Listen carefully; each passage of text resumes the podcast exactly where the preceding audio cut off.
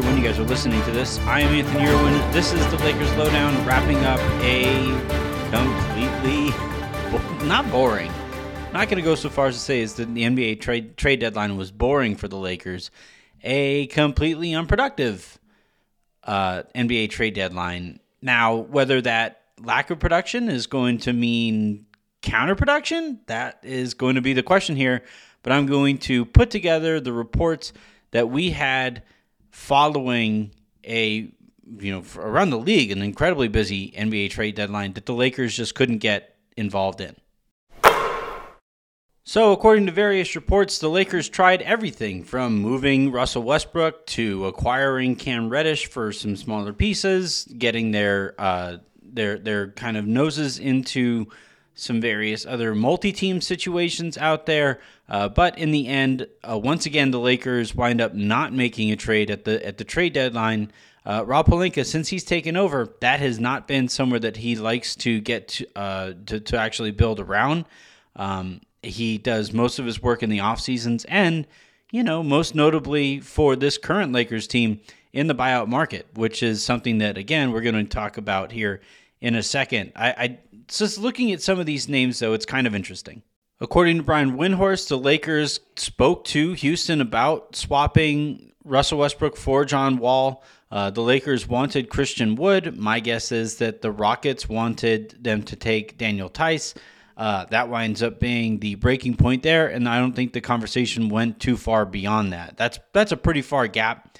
And uh, look, we had Aaron Larsoul on the pod uh, or on the spaces right afterward on uh, for SB Nation, and he said when it comes to moving Russ, the furthest down the line that the Lakers really got was probably about you know a five out of ten, meaning it could have gone one way or the other, but for the most part there wasn't too much momentum, uh, both in terms of what the Lakers were willing to do to get rid of Russ, and in terms of the willingness that other teams had to take on Russell Westbrook, and that just absolute monstrosity of a contract. Windhorst also said that the Lakers had a conversation with the Knicks that would have involved, I guess, I guess the Knicks were taking in some picks. The Lakers would have brought back a couple players, um, but apparently that deal fell apart. No real specifics beyond that. And so basically, what I'm kind of picking up here is the Lakers made some calls around there, and all these teams had thoughts in mind targets in mind for returns on some of their players.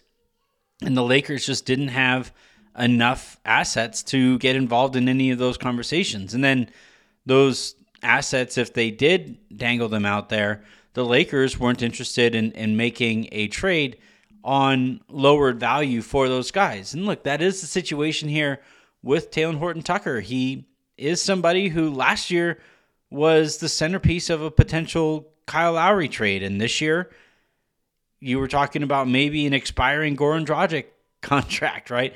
Uh, the the last year, uh, the Lakers had you know a few more movable assets and stuff, but Talen is the only like nine ish, ten ish million dollar contract on their books, and that's usually what you need to be able to make some of these moves. You keep Caruso, you're having a different conversation, but clearly that is not something that the Lakers wanted to do.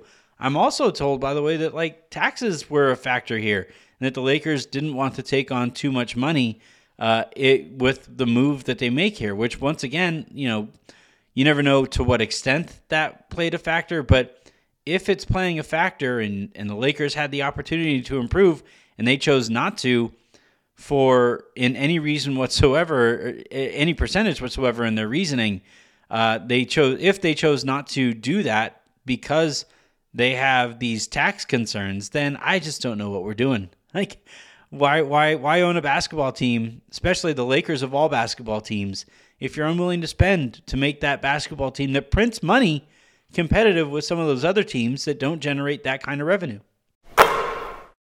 The wildest report to come out of this one, I think, is that the Lakers apparently were involved in talks to reacquire Dennis Schroeder after everything that went down between the two sides, uh, both last season and then this last offseason, where neither side were particularly interested in getting back together. So uh, the Lakers clearly knocked on plenty of doors, picked up the phone plenty of times, called plenty of teams to try to get some some stuff done. But at the end of at the end of the day, you can only do what your assets allow you to do. Which you know we can look back on a conversation I had with Jovan Buha back in uh, before the season even started, and I said, "Look, if it doesn't work out with Russell Westbrook, the Lakers are big time screwed. They aren't going to have very many options to improve, and that's what we saw play out."